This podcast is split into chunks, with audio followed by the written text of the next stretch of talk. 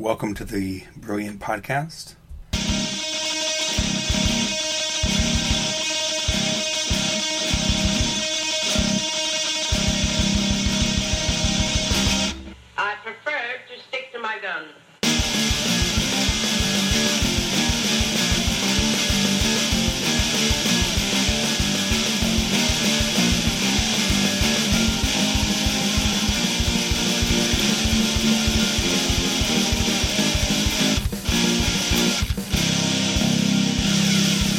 We live in a world where most stories are just variants of the same story. Good beats evil, cowboys and Indians, profits and loss. This story has been told a thousand million times, and the ubiquity of it is what I would call a great tragedy. A tragedy because of the consequences it has on our imagination and our potential for imagination. The Brilliant Podcast is an attempt to tell different kinds of stories. Ones with complex moral plays, ones that aren't so clearly stories, and ones that are of human size. Our motivation to tell these tales is a desire to see a proliferation of different stories, and not just the simple morality plays of popular culture, or the inverted, but otherwise identical, stories of the radical milieu. We believe that a world of free people is possible. We call these people, the people who are in active pursuit of a free world, the brilliant, because they're impossible to ignore and yet cannot be seen directly, especially in a world that is dull and gray. I'm your host, Eric Aragorn, joined by our co-host, Bellamy, and in the background, our sound engineer, Roy Burton.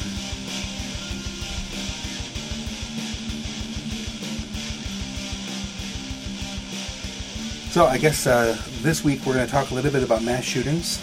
We're going to talk about, uh, oh yeah, and the theme for the week is society, which is basically the biggest possible subject and arguably the topic for every week. But I think this week we're going to be talking a little bit about um, uh, whether or not society is falling apart, as indicated by things like mass shootings. We're also going to talk. Um, what was the motivation to talk about society in the first place? So Aragorn's doing some subtle negging right now, trying to demonstrate that he doesn't really agree with this topic, which was one that I chose independently of him, and that he's more or less going along with.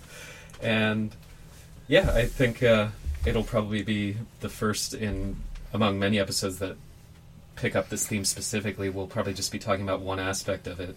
And the reason that I wanted to talk about this was that I think there's very much a tendency in the North American anarchist milieu to be attracted to sort of the bad news stories and to say, oh, look what's going on. This is what society is really like, or this is what civilization is really like. And I think it tends to go along with the kind of regressivist view that things are just getting worse and worse, and that there's a kind of social fragmentation or a psychic fragmentation. And so I just wanted to examine that issue a bit in the wake of the recent Oregon shooting and some news about shootings in general. But first, I want to do a bit of response to listeners, listeners who um, we're, we're very excited about the idea of listeners asking questions, comments, giving feedback, and someone went ahead and uh, took some time to write some provocations, questions, comments to us. That person is Lincoln Finch, who, among other activities, runs the or runs and writes the blog Wildlife Musings and Fictions for the Nomadic in Spirit, which has a kind of anarcho primitivist focus, you might say, although I know that this person diverges in some ways from um, what might be called the AP canon. And you can find that blog at lincolnfinch.wordpress.com. We'll link from the website. And so, among other things, Lincoln was asking us why we were hostile to anthropology. And Lincoln's deviating from the AP canon by saying um, that he does not t- take anthropology, the claims of anthropologists, ethnographies, as being hard facts, but instead interprets them as an ideal. And Lincoln writes anthropology could still be used in an interpretivist fashion. The idea would be so what if no one ever lived like this? I want to. And Lincoln also said that he doesn't understand why, quote, y'all want animism from primitives, from primitives, but no primitives. Perhaps anything but the infrastructure is the idea. and goes on to say, quote, if you think anthropology is useless for making cultural comparison in terms of finding ones that are healthier than our own, then you should explain that on the podcast, because that level of skepticism doesn't make sense to primitivists. So we've been shrugging at accusations of model using all along, not understanding your side of things.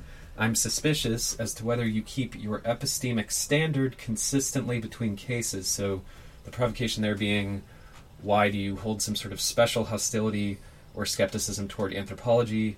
And why are you, I guess, either interested in or claiming to be animist, even though you are hostile to primitivism in general? Do you want to talk about that?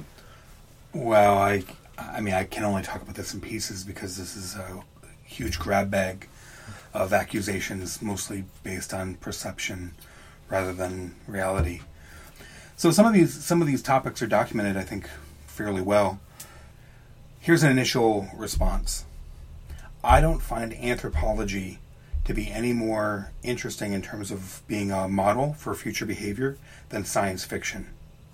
And so I would sort of respond to you by to, to, to the assertion that anthropology is this very important uh, uh, reference for, for talking about models. I would refer sort of respond back to you as to say why is anthropology in the privileged position of of providing this particular uh, role for you, for anthropologists in general, and um, and I, my my suspicion is that it's a sort of like um, you know different people are into different sorts of things. So so you know, if, if you're a greenie type person and you've been inspired or influenced by anarcho primitivists, then of course anthropology is, is, has an attraction to you as part of a whole canon or, or perhaps as part of an ideology. And, uh, um, and so I think that for some people, they, they read this book called the Bible. And that's the, the, the book that they use that, uh, that answers all the same questions that anthropology as a, as a academic discipline answers for you. Now, of course, you're going to use the term anthropology. If you're going to use the term anthropology as as a different with a different uh, intention than talking about it as, as, being an academic discipline, then you're you're perhaps uh, uh, entering into what I would call the world of, of ideology because anthropology is a discipline in the university, and all the anthropologists that are quoted at length by anarcho primitivists are academic anthropologists. It's not uh, their their own, own their own field research. It's not um, uh, you know works in progress. It's not uh, anthropology from the moon. It's academics doing anthropological research within within the academy. So um, so I guess two things sort of to that part of the question. One, question anthropology because it is what it is if you're going to define it differently, then use a different word for it. Because I'm actually much more interested in, the, in this idea of an imagination exercise influenced by anthropology than I am in anthropology itself. Um, I don't necessarily believe it any more than I would anthropology, but that's but that's good. That's fine. Um, I think that there's probably something in here about um, believing that people are capable of telling their own stories that I think is important. I'd rather hear you tell your stories than hear yet another academic talk about theirs. The other point that's sort of separate is that there are multiple uh, uh, perspectives on this specific question. In other words, if we're looking for models for what our behavior should be in, in the future, we can draw from multiple sources. I mentioned the Bible. A lot of people draw from the Bible as, as their goal for the future. Um, there's people who are really into capitalism and who think that capitalism has yet to be achieved, and so they draw entirely on on sources that that talk about these sort of topics. And then finally, I mentioned science fiction, which is you know again an, an entire project that tries to imagine different worlds than the one that we live in now, which sounds very much like the idealized anthropological project that isn't what I actually see people who um, uh, who talk about anthropology being this fantastic thing do that's only one out of like six questions, so mm-hmm. I, am not sure. Well, they're really just two main issues. So I, I, mean, I think your reply would be that you're not holding a different epistemic standard, then, right? Sure. You're putting it on the same level as everything, and I would agree. I, I um, I'm not actually sure where the perception of a really particular hostility to anthropology is coming from, except that it's something that gets brought up a lot more. You don't see a lot of anarchists saying, "Look at the science fiction story, isn't it great? Let's live that way." It's you much more often Except hear- for Ursula Le Guin. except for okay but i'm saying in i encounter more people drawing on anthropology so if mm-hmm. there's if that's being talked about more or seems like it's having a particular eye or brought down on it it's only because it gets brought up so much Actually, And- just to pause, okay it's important to say I'm one of the editors of Black Seed, sure and in the first issue of Black Seed, we stated that one of the projects of Black Seed was to be critical of anthropology. Okay. It speaks to the to the fact that people who are really into anthropology are very sensitive to to to, to that uh, particular desire that they have. That they're that they're as sensitive as they are to, to what Black Seed said. In other words, um, uh, issue one and two both had critical pieces about anthropology. Three, not so much. But um, what we're talking about is the fact that uh, the big names in AP totally reacted hostily to, be, to to AP being criticized. They saw it as personal attacks. Uh, I recently had a conversation with KT, who who basically said that that um, AP was was defined as as racist because of relationships of anthropology, and, and I, the only reason I mention that, which is which is absurd, the accusation is absurd, but the reason I mention that is because I personally am absolutely following the line of thinking that begins with Vine Deloria, and in, in the book God is Red, where the the essay is called Anthropologists and Other Friends, and it basically is an uh, it does accuse anthropologists of being racist, and it's it's incontrovertible that anthropologists have have, have been uh, directly connected to racist acts against natives in North America, and so that's the context in which that accusation was made. And so I, yeah and for my own part i think i would reply by saying that the only particular ire i feel toward it as as one thing to draw on um, well so f- first of all if it is just one thing to draw on great. But often I've seen it take the form of the old Motte and Bailey fallacy, where you put out a very strong statement, and then once it's challenged, pull back and qualify your statement, and then once the accusa- or once the attack goes away, you come out strong again. So often I've seen it go something like domestication is a cosmic change; it creates hierarchy. You're crossing you know, some kind of line that's written indelibly into the universe. We know from the anthropological record people without domestication were or are egalitarian anarchists who are peaceful, non patriarchal, and we know this is true because we've spent time in the forest and contacted true wildness and so forth. And then when you try to attack that position, suddenly it turns into, well, I'm just saying we have something to learn from people that might have actually lived in an anarchist way and you know, we can just draw on it as a model and then you go okay well yeah that's not unreasonable. And then when you stop attacking then it comes out strong again as the absolute and incontrovertible truth. I actually have a little bit of a problem with that being described as a fallacy, because I do think that there's something to be said about uh, the difference, the different rules that we all put in place when we're talking to an individual versus when we're speaking generally.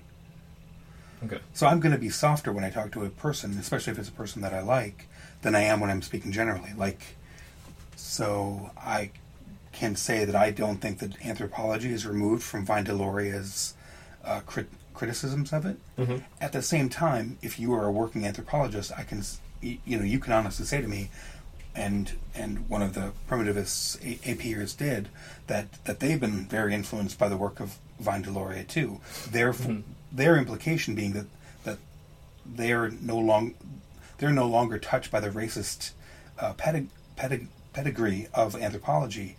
I would say that both are possible. Anthropology both has a racist history, and you, you're you're in active engagement with that history. But I'm not sure you're separate from it, and so in that way, there, there is a there is a nuance there. You recognize that this criticism exists. I still think that the criticism is valid. Mm-hmm. Mm-hmm. Sure. I mean, I, I think the the fallacy exists in being slippery with the claims that you're making, depending on whether you feel you're being scrutinized. I, but I think that we all do that. Mm-hmm. full of fallacies. Yes, and that's okay. As far as the animism claim, I actually don't know where it's coming from. I'm not an animist. I've never claimed to be one, nor have I said that people should be animists. I don't I think my socialization, my analytic background, has pretty much precluded me from experiencing the world in that way. So I actually don't even know what's being referenced there. Well, we did talk about it. Right, but at, at no point was I saying people should be animists. So Well, what do you think that conver- I mean, what in reviewing that conversation, what do you think the claim that we made was? I, I mean, you were talking about it being a kind of um, way that one might exist in the world that you feel is not possible in this world. Uh-huh. And you're agreeing with that. More or less, but I, I don't feel that I'm especially knowledgeable on the subject. I'm agreeing with it in the way that I might agree with any number of things someone says that sound reasonable on the face of things. Yeah, I have no idea what they're talking about. Okay. It might have been a personal conversation with me, Oh, there you go. Okay. um, but I can't recall the details. okay. Okay. I mean, it- it's been on my mind because I just wrote an article for the newest issue of Black Seed on the topic. Right. Okay. There you go. Teaser. Indeed, Okay. So should we go to the news? we exist to plug. have we answered all those questions? Yeah, I think so, more or less. Um, the the question is just there's a suspicion whether we keep our epistemic standard consistently between cases. Oh, I hope not. I mean, for for you, would that actually be an issue? Not keeping my epistemic standard consistent. Getting at the what the point that he's making, which is, are you Everyone plays favorites. I think is Are you consistent? probably not. I would. I. I am honest when I say hopefully not. Hopefully not because I don't. Th- I think the consistency is the hobgoblin of little minds. I. I don't. I don't value consistency as a as a high value target. because when you feel passion or attraction to something, your standards change. Uh, no, I think that, that that the maintenance and manicuring of, of consistency is, is similar to the passion for maintaining a nice lawn. Uh-huh. Neurotic. Yeah, I do think it's neurotic. yeah. Well, I'm definitely neurotic. Okay, fair enough. So we in the news section are going to, as I said, be talking today about how it might be said that society is breaking down. And I had a number of examples that I wanted to bring up, but Aragorn has told me I'm only allowed to bring up one. And that, that is the mass shootings. So the Washington Post recently put out an article talking about how a group on Reddit, I guess just a self-electing group of people here, called who call themselves Guns Are Cool, which is a sarcastic name, have been tracking mass shooting incidents this year. They defined a mass shooting, and the definition I think is important here, as any single incident in which at least four people are shot, including the shooter. So not mm-hmm. necessarily killed, and importantly, not necessarily what we might think of as this sort of stereotypical mass shooting where the person that everyone thought was so normal and so nice suddenly mm-hmm. becomes violent. So it's it's more expansive definition than this, but it's basically a definition of episodes of extreme violence. And as of August 26th, so about a month and a half ago, which was the 238th day of the year, there had been 247 mass mm. shootings in the U.S. So there's more than one mass shooting per day, and we know that also somewhat recently the FBI released a report basically saying yes, it is becoming more common. Uh-huh. And there was the the Oregon school shooter last week, and there was a whole hubbub about sort of moral horror, you might say, where it appeared for a time that the Oregon shooter had posted on 4chan, the, the online forum, uh, the night before, posting an image of a frog with a gun. I guess this frog is a meme thing, which I don't really understand. But um, and this person made these cryptic comments that implied that they were going to go shoot up the school, and then the next day someone really did shoot up the school. So it was thought that this was the person. And the responses on the forum to this cryptic threat of shooting were just all kinds of wacky, where a, a a small minority said, don't do it, but most of the people were basically saying, do it. And they were using all the um, the pickup artist lingo of calling themselves betas. So beta being a sort of ineffectual man who doesn't, you know, do a lot of things with his penis. and opposed to the alphas who are seen as these, you know, basically dominant men. And they were calling it a beta uprising, so characterizing themselves in a certain way with relation to the patriarchy. And they were even putting up little Elliot Rodger memes, Elliot Rodger being the shooter last year who posted all kinds of videos and wrote this huge manifesto, was a 22 year old man who had never kissed a woman, um, was obsessed with it, tried to use the pickup artist techniques and failed, became more bitter, and then shot up a sorority. And they had images of Elliot Rodgers saying, I want you for the beta uprising, like Uncle Sam. People on the forum gave advice about how to more effectively kill people, were saying things like, please be real. And it ended up this was not the shooter, but it still sort of put this light on there's this kind of underbelly. And so one might say, where is the decency? What has happened to our society? That might be the w- way things go, moral decay. And Well, yeah, I definitely. I mean, let's unpack this in gen- in general. There's a bunch of stuff in here that is just fucking fascinating. Mm-hmm. Before we talk about sort of unpacking what does society mean, mm-hmm. because I'm not sure. Yeah. So one thing that I find that really pops out for me, I assume that everything in a forum like 4chan is bullshit. right, That nobody is actually serious about anything that they say. right, It's an entire exercise of people who find the idea of tricking other people or of trolling Right. to be entertaining, to be interesting, to be all the rest. And so to me, what's fascinating is to look at the mirror reflection of what that forum thread looks like if you assume that everybody's lying. right, Because it means that basically people are devoting incredible amounts of energy to their lies, mm-hmm. Including, you know, like the beta uprising thing is fucking rich. Like, mm-hmm. talk about a, a mimetically rich Right. th- sort of de- declaration. Because there's a lot more people in the world who are betas than who are alphas. Mm-hmm. If you're really trying to, you know, understand people. Mm-hmm. And the idea of the of a beta uprising where they basically are, are owning for the first step to a beta uprising is you have to own the fact that you're a beta. Right. Which that's a brutal thing to, to sort of own in a world that absolutely unvalorizes you. Right. And then to sort of say you're going to unite with other betas, which again, little contraindicated by what you are. And then finally is to say that we're going to have an uprising.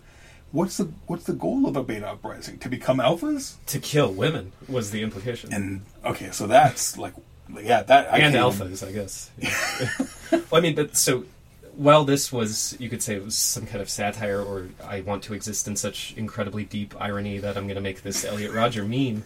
But for Elliot Rodger, it was absolutely real. Right, that And- part of it.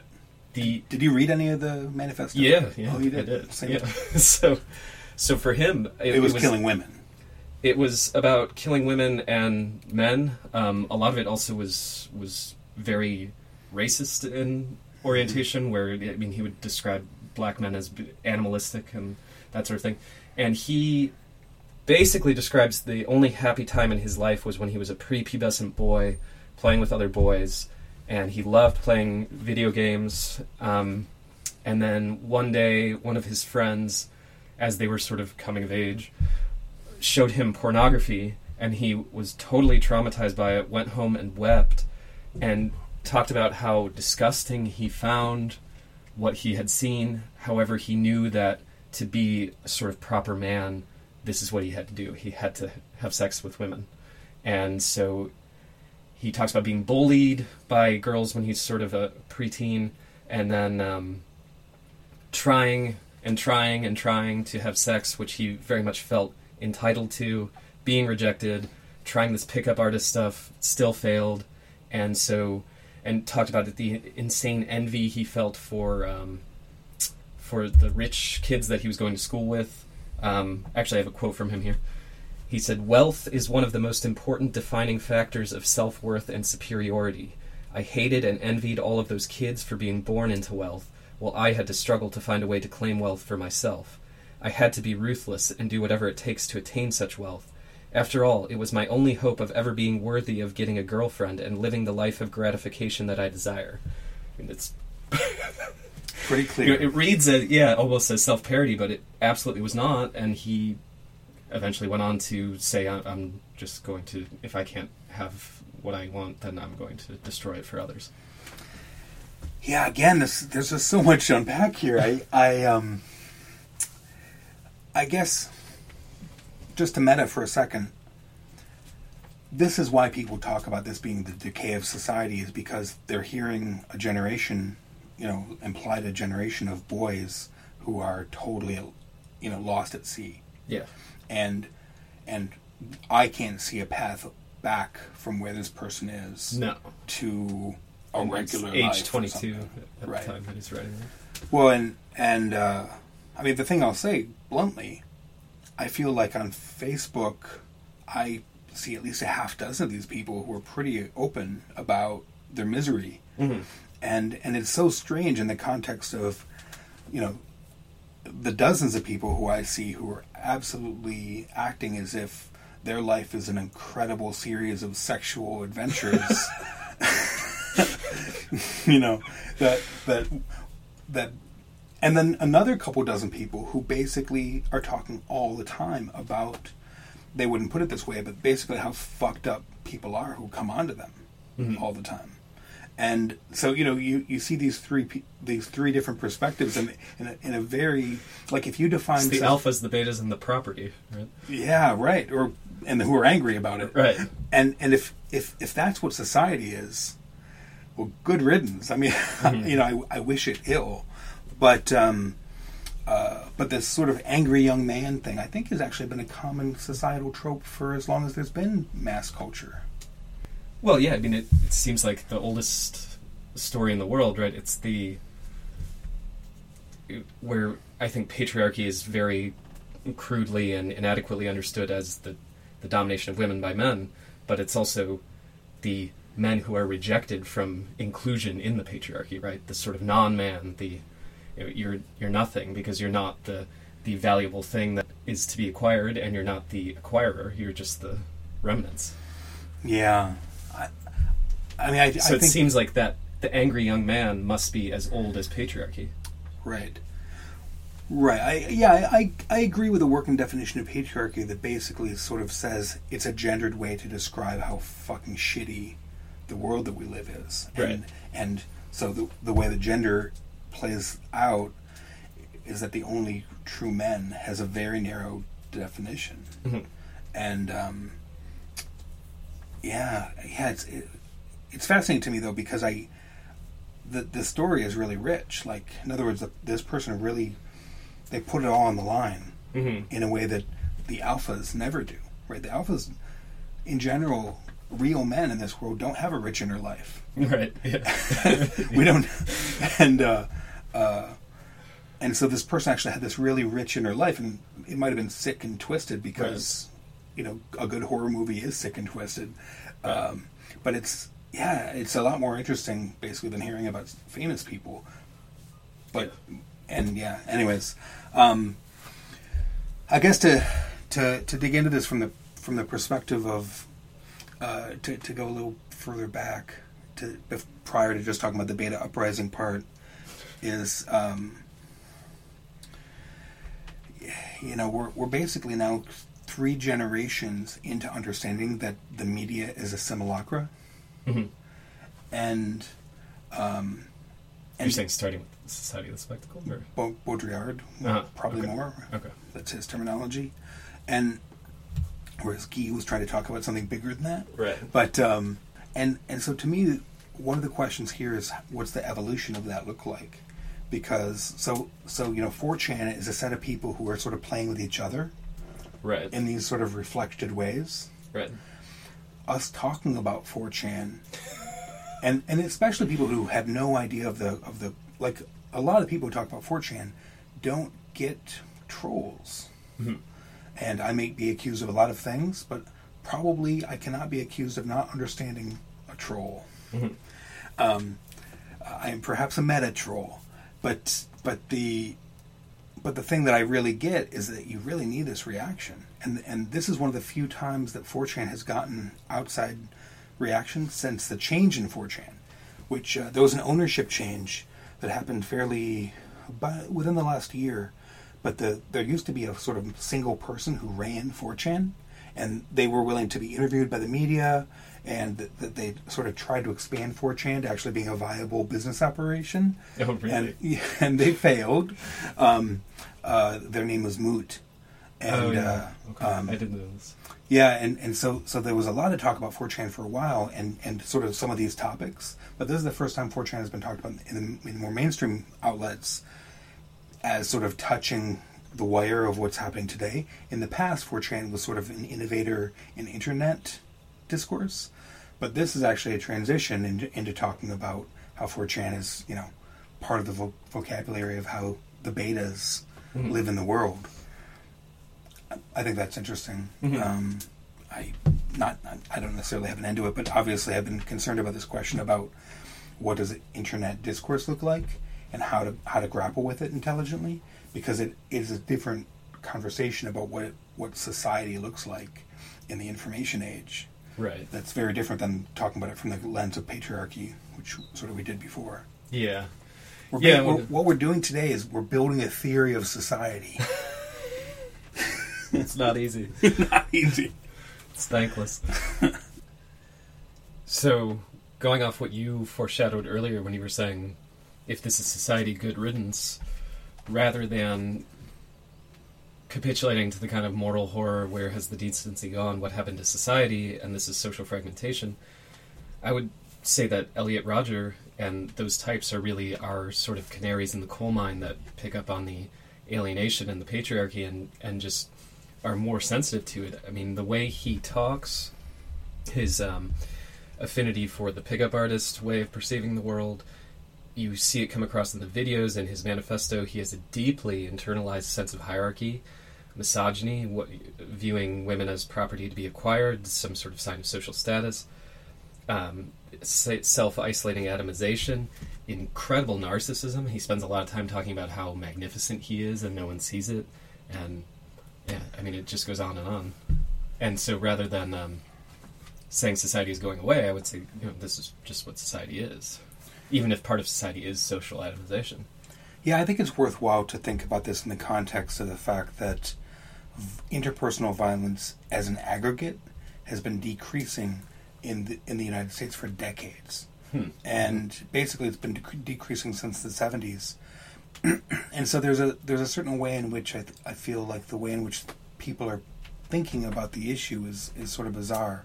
So, for instance, obviously these um, school shootings and and mass shootings are, are horrific, but for people who have been mugged by gun at gunpoint, that's a much more personal and um, intimate kind of experience. That a lot, you know, many many more people have that experience and have have uh, experience of these mass shootings, and the fact that that has been on the decline and sort of what has it taken The for- mugging has been on the decline. Absolutely. Right. Yeah. So, what has it taken for the society to shift in such a way that that's been the case? And what similar but different shift has there been for these mass shootings to sort of become to, to be on the incline? The the further thing I would say is sort of the there's sort of a anarchist concept in here that's sort of interesting, which which is the difference between the sort of interpersonal violence, say of mugging, or of fights on the street, um, versus the impersonal violence that's happening in the context of you going to a society, a societal institution like school or work, and uh, and and possibly being in more danger Mhm. doing doing that. That's to me, there's some sociology in there that that's very interesting. Yeah, and th- there are a lot of different ways to come at it. I mean, with the decline of the sort of petty crime that you described, you could say that that's the success of certain societal disciplinary measures of keeping people in their social role, keeping them in their class, not having cross class violence or intra class violence. And then at the same time, although there is a sense in which the mass shootings are impersonal, in that I think the particular people being killed often are are somewhat random. They are, in a sense, deeply personal. That the person almost always comes to, as you said, inflict violence on the institution that is disciplining them. And of course, an institution can't actually be attacked, so instead you just attack the humans that happen to be in it at that moment. Absolutely. Well, yeah the the motivation for the the there's two ways to talk about the decline in violence that's happened in the U.S. So there's the broken windows Right. theory option, which is sort of as, as as policing has has transformed its gaze to basically uh, see its see its role primarily as smoothing out any any uh, nail that sticks up. Right. Um, then then the whole social order has shifted in the direction of of these uh, smooth spots. That's sort of the the, the, the if you buy what the police are thinking about their Right. about their own activity. And then I think it's worthwhile to think about um, uh, another very normative liberal response to this, but Freakonomics uh, has a whole piece where they talk about this. It's actually worthwhile for us to talk about in general, but it basically says that the demographics are actually responsible for the the, the, the change of interpersonal violence and, and the, the lowering of it. It basically makes some argument about how the baby boomer generation was at well, there, was a certain sort of thing that happened in the 70s where where where there were so many of them and when their career when, when they reached their the, the point in their life where they were at their career you know upturn you know when you make more money in your 30s or whatever uh, that that actually is is much more uh, what you can point to is, is how the transformation happened. And um, So anyway you're I'm just not- saying that there were there was less of a concentration of poor people. in a lot of uh, yeah or, or people whose economics were changing in such a direction that interpersonal violence was no longer rewarding.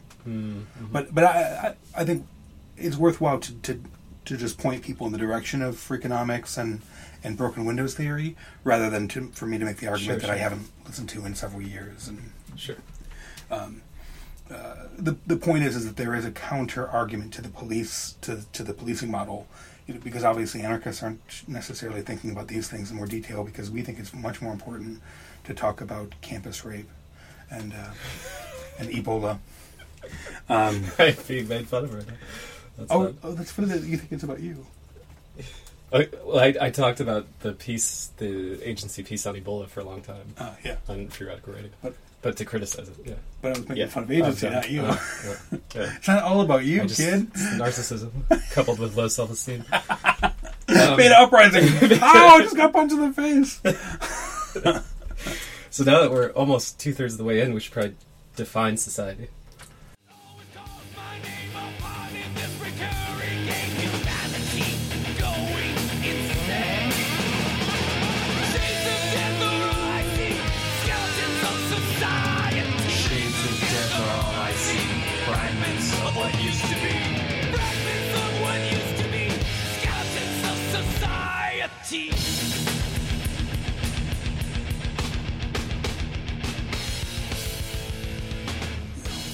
Okay.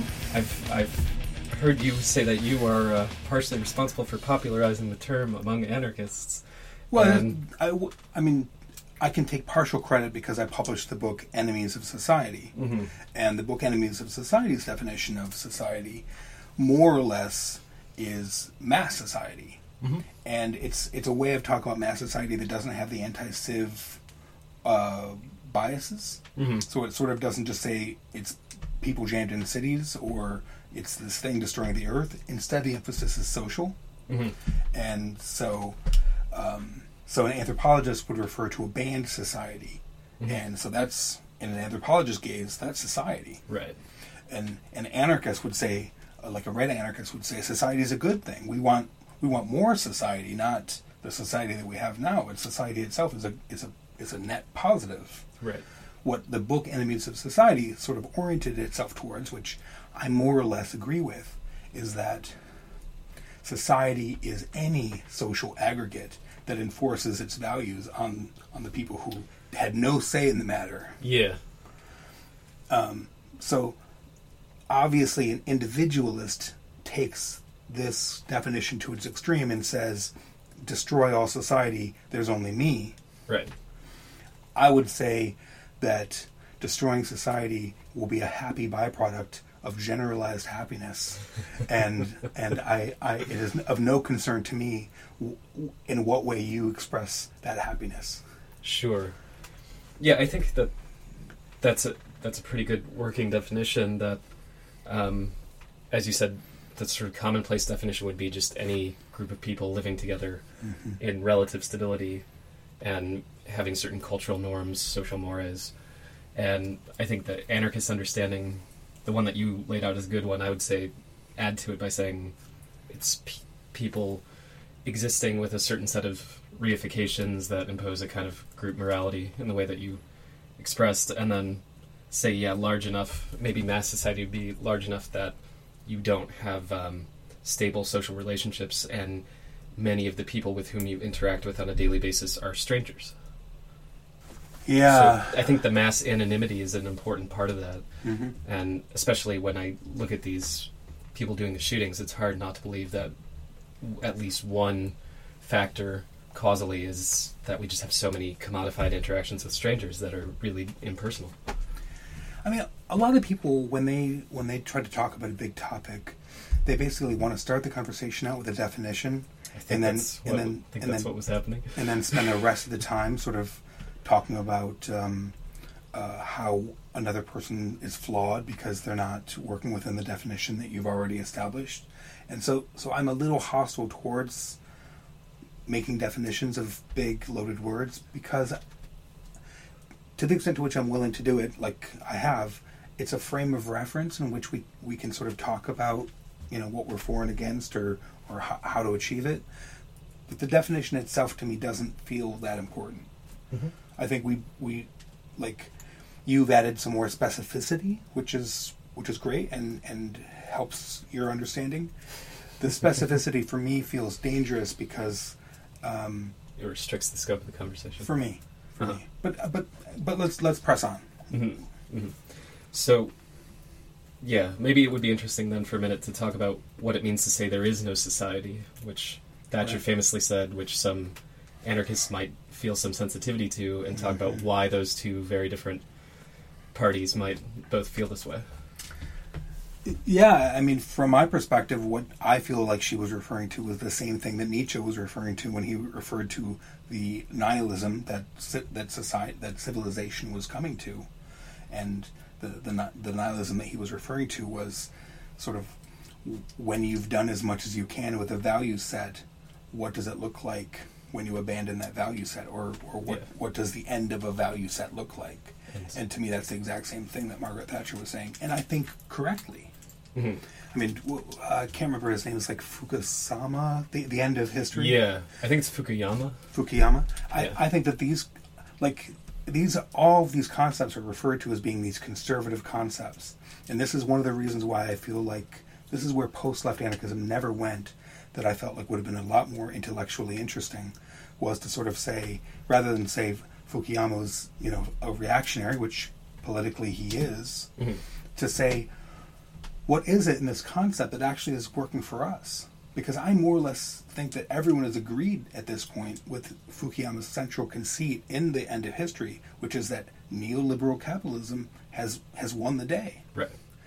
And and that's really what Margaret Thatcher was you know was also saying with with with a different orientation, and so if if neoliberal capitalism has won the day, then history, if we define history in such a way that, that it is about how humans have tr- transformed and how social orders have transformed, history is over. Mm-hmm.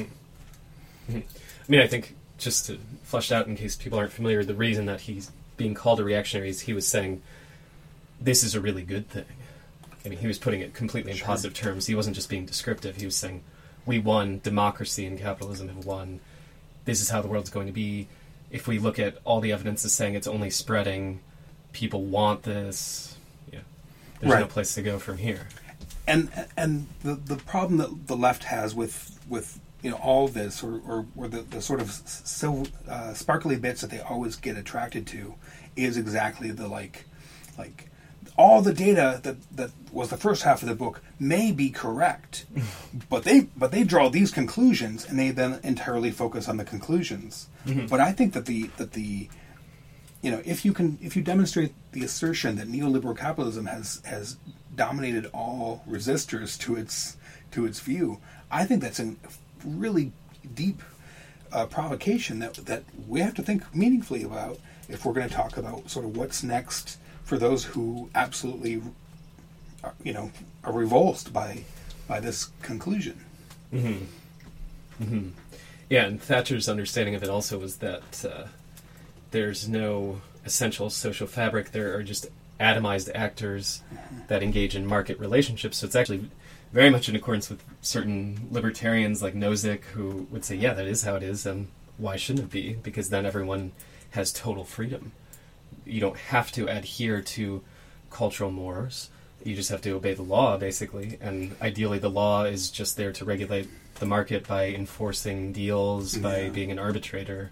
I mean, of course, such a huge caveat that is, but but even leaving that aside, the you know the question for an anarchist is how I think that this is a fascinating conversation for anarchists is that it's part of the reason why anarchists have become so Maoist in orientation, where they basically believe that that they basically believe that what we just said was true, except for by those who are suffering under the existing order. And so f- the anarchist imagination tends to say everybody, we accept that everybody are these independent social actors and that, that the that the, the the citizen is the consumer. Mm-hmm. But those people who don't get to consume much or don't get to consume the things that they would like to consume, they are now the active political agent. Mm-hmm. And we must organize them.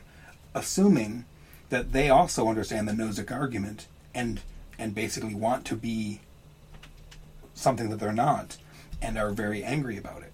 And this conceit is totally wrong. Yeah, and part of what I find really revolting about that kind of orientation, which you might call sort of the wholesale privilege theory. I mean, there are aspects of privilege theory that I completely agree with, but there are aspects of the way it's implemented that are revolting to me. One of which is this: there's this kind of sometimes implicit, sometimes explicit seeding that says, yeah, for the the middle class and up, it really is good.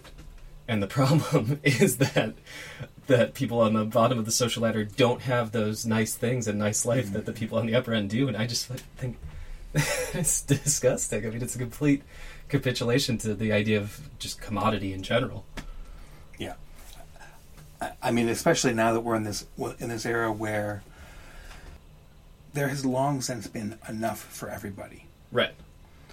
Well, today when we were talking about any of these issues, we're not talking about uh, people starving.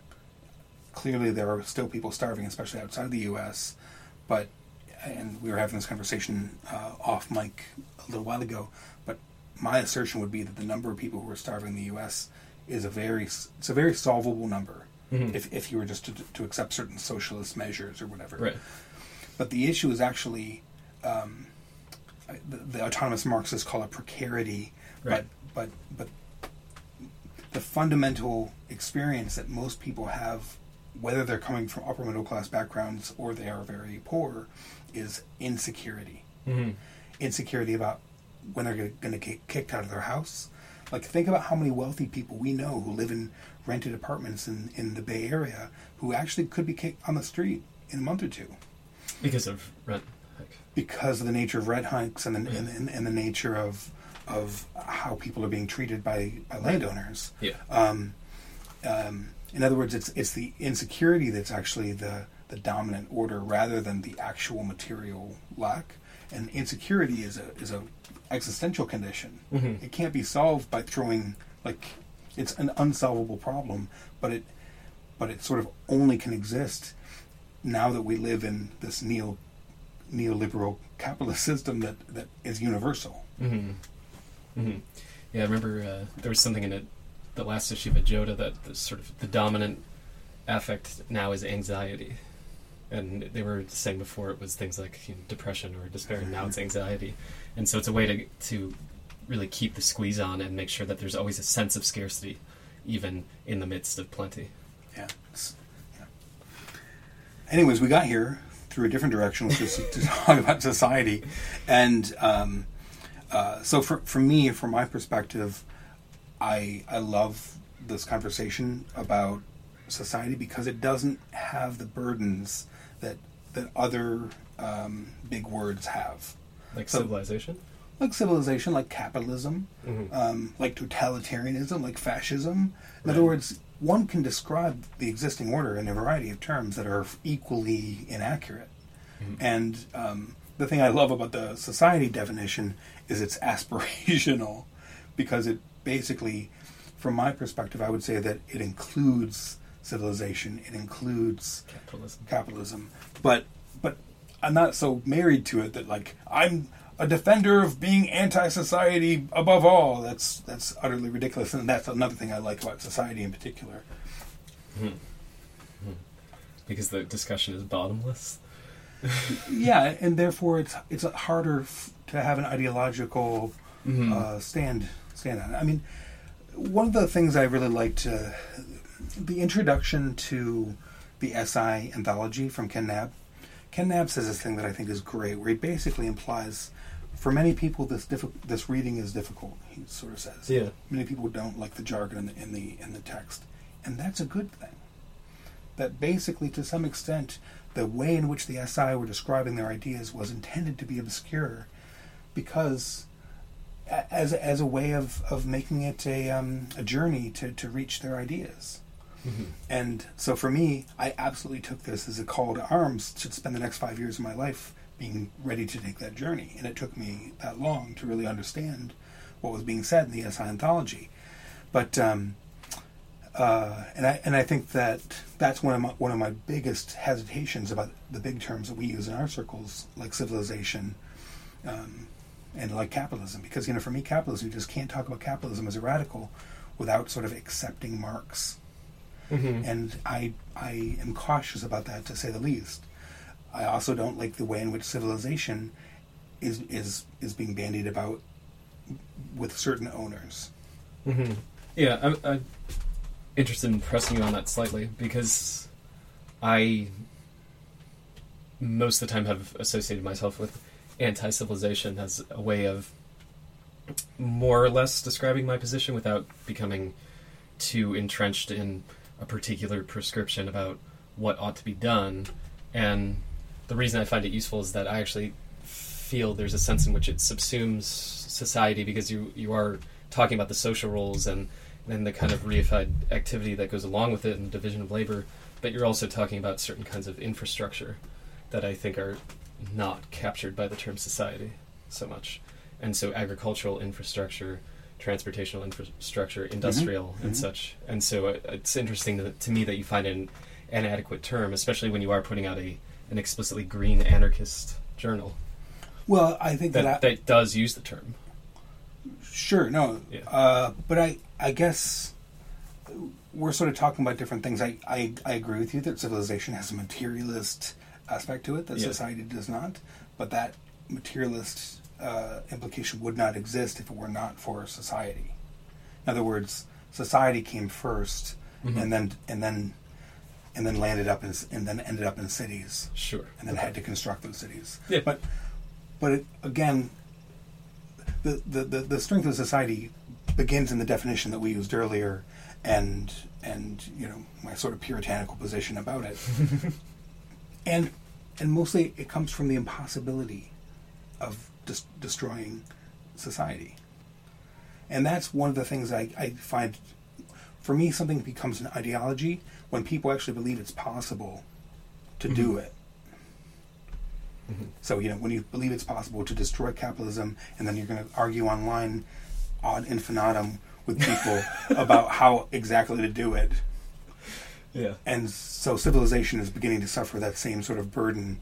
Where like, as if there is some person who's read enough Paul Shepard and enough John Zerzan that they now have they, they now come back to the internet and are an expert in destroying civilization.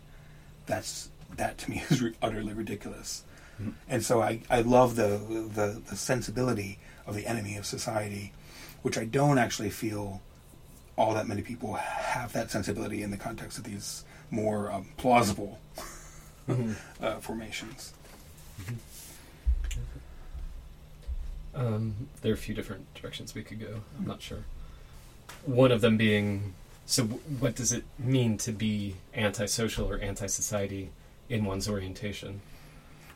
Well, are they are those two the same thing? Um, I've, I mean, I think antisocial has more baggage associated with it. Yeah, it implies sure. criminality.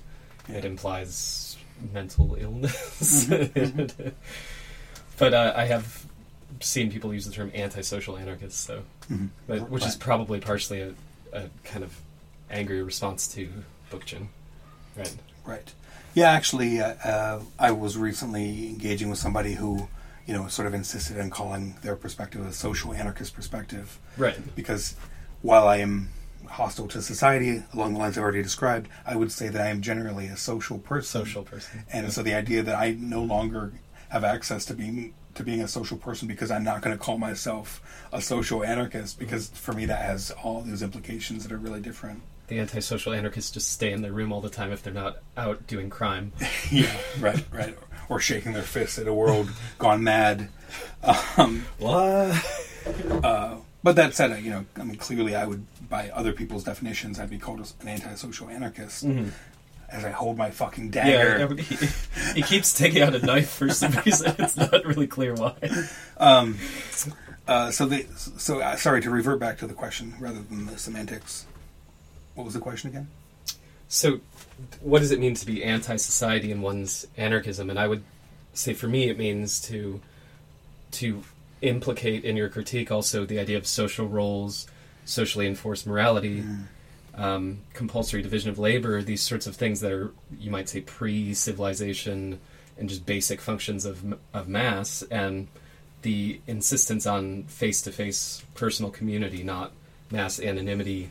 And I'm very sensitive to these ideas about Dunbar's number, where you know what, how many healthy, stable social relationships can someone really have, and Dunbar seems to really fixate on the number 150, which seems kind of arbitrary, but it, you something on that scale seems to me what healthy community would be, because you would have some real personal engagement with the people with whom you did subsistence activity. Yeah, I'd be remiss to not um, mention Bolo Bolo in this context, Right. Which uh, Bolo Bolo more or less borrows from a version of Native America that sort of differentiates between the band and the tribe. Sort of says the tribe should be about 500, and the the band is more of like a household size, um, you know, which could be five and it could be 15, but isn't much probably isn't much larger than that. And Bolo Bolo basically says that the world should be filled with bolos, which are the size of a tribe, Yeah. and um, uh, and that your social sphere makes sense at 500, where you don't necessarily know everybody, but you recognize Yeah. everybody, and then then the other aspect of how many meaningful social relationships doesn't matter as much in that context, but Yeah. yeah. but it it exi- the real motivation of the Bolo Bolo number, which you know we would we would desire from native uh, cultures, is that the number 500 looks like about the number where you can have resources and not have an economy. Mm-hmm. And and for me, that's ultimately a, a, very important uh, question. Mm-hmm. Um, now, obviously, th- this becomes a semantic thing for a lot of people because they're going to define economy in a you know. In Well, some people are going to say yeah, any activity with that produces goods and services that are traded is economy. Yeah, and luckily those people are going to be annihilated during the revolution, so we won't have to argue with them afterwards. It's just a time-saving pro- you know, problem. Yeah. There's going to be a questionnaire when when people get, start to get lined up against the wall. But Define economy. well, the uh, Homo economicus. You know what's interesting is I actually haven't thought about this problem, even though I, I do think it's a kind of an important one.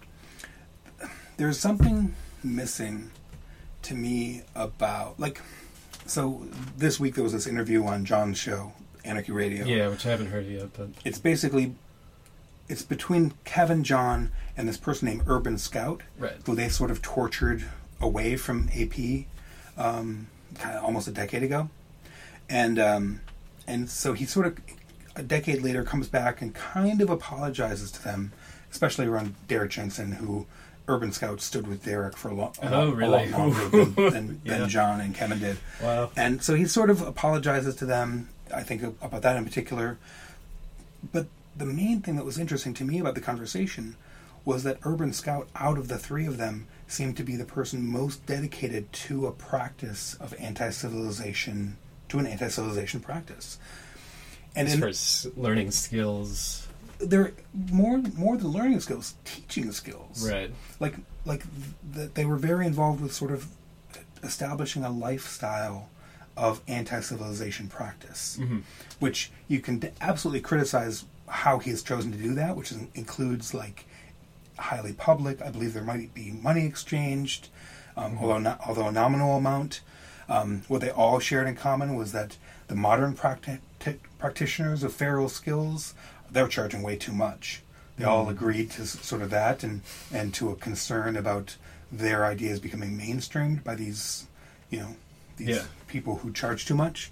But but the this this idea that um, in the conversation that for me really stood out was I sort of empathized and, and was so, somewhat more interested in learning about what Urban Scout's about just because they were being practical. In, in, in the in the way that we're talking about what would an antisocial or an anti-society type practice look like, I think partially what what it would look like, for me would not be so focused on on the the critical side, and being a bit more focused on um, something you can touch. But I don't actually necessarily have like an answer to that question now. It's it's something I'm going to go back into the laboratory and uh, and start thinking about. But but maybe one of the reasons why I haven't is because I'm a lot less enamored with creating an ideology called an anti-society anarchism and making sure a bunch of people Ten point program, a ten point program, yeah, and um, one dumpster dive. and I and I'm not necessarily that excited about you know coming out with the document that's that's the manifesto of this mm-hmm. as a as a, a way to work through these ideas. Like I actually think that, that these ideas coming to you after you have gone through a Marxist phase, after you've gone through an anti-civ phase, it might be it might be a requirement that you have to go through these phases where you've truly thought through these implications that at this point I don't agree with to come to this different perspective. Mm-hmm.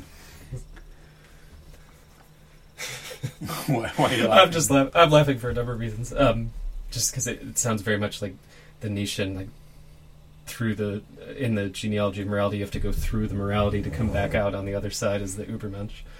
And uh, I also think it's funny because I am often taunted for wanting to do something that is more something I can touch and feel in, in an anti-civ direction, which I think we'll talk about at some point on the show. Um, I also just want to put in a quick note that uh, I did say to someone that we were going to talk about egalitarianism in this topic because I made in internet world some comment about how I'm not an egalitarian and I don't think that's part of anarchism and and was asked to explain that and I'll do that at some point on the show. Yeah, that's a big one.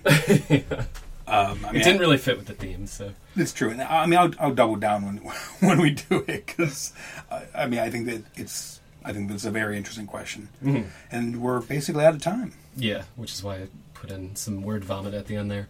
So thanks for listening to the brilliant. Um, housekeeping wise, we should probably say once again, you can email at the brilliant at the thebrilliant.org, and yeah, you can you can do that. Yeah, talk to you soon, and uh, uh, obviously our URL, which you probably have reached if you've reached this podcast, is thebrilliant.org. And this is Aragorn, that's Bellamy, and Roy Burton is in the background. Thanks a lot.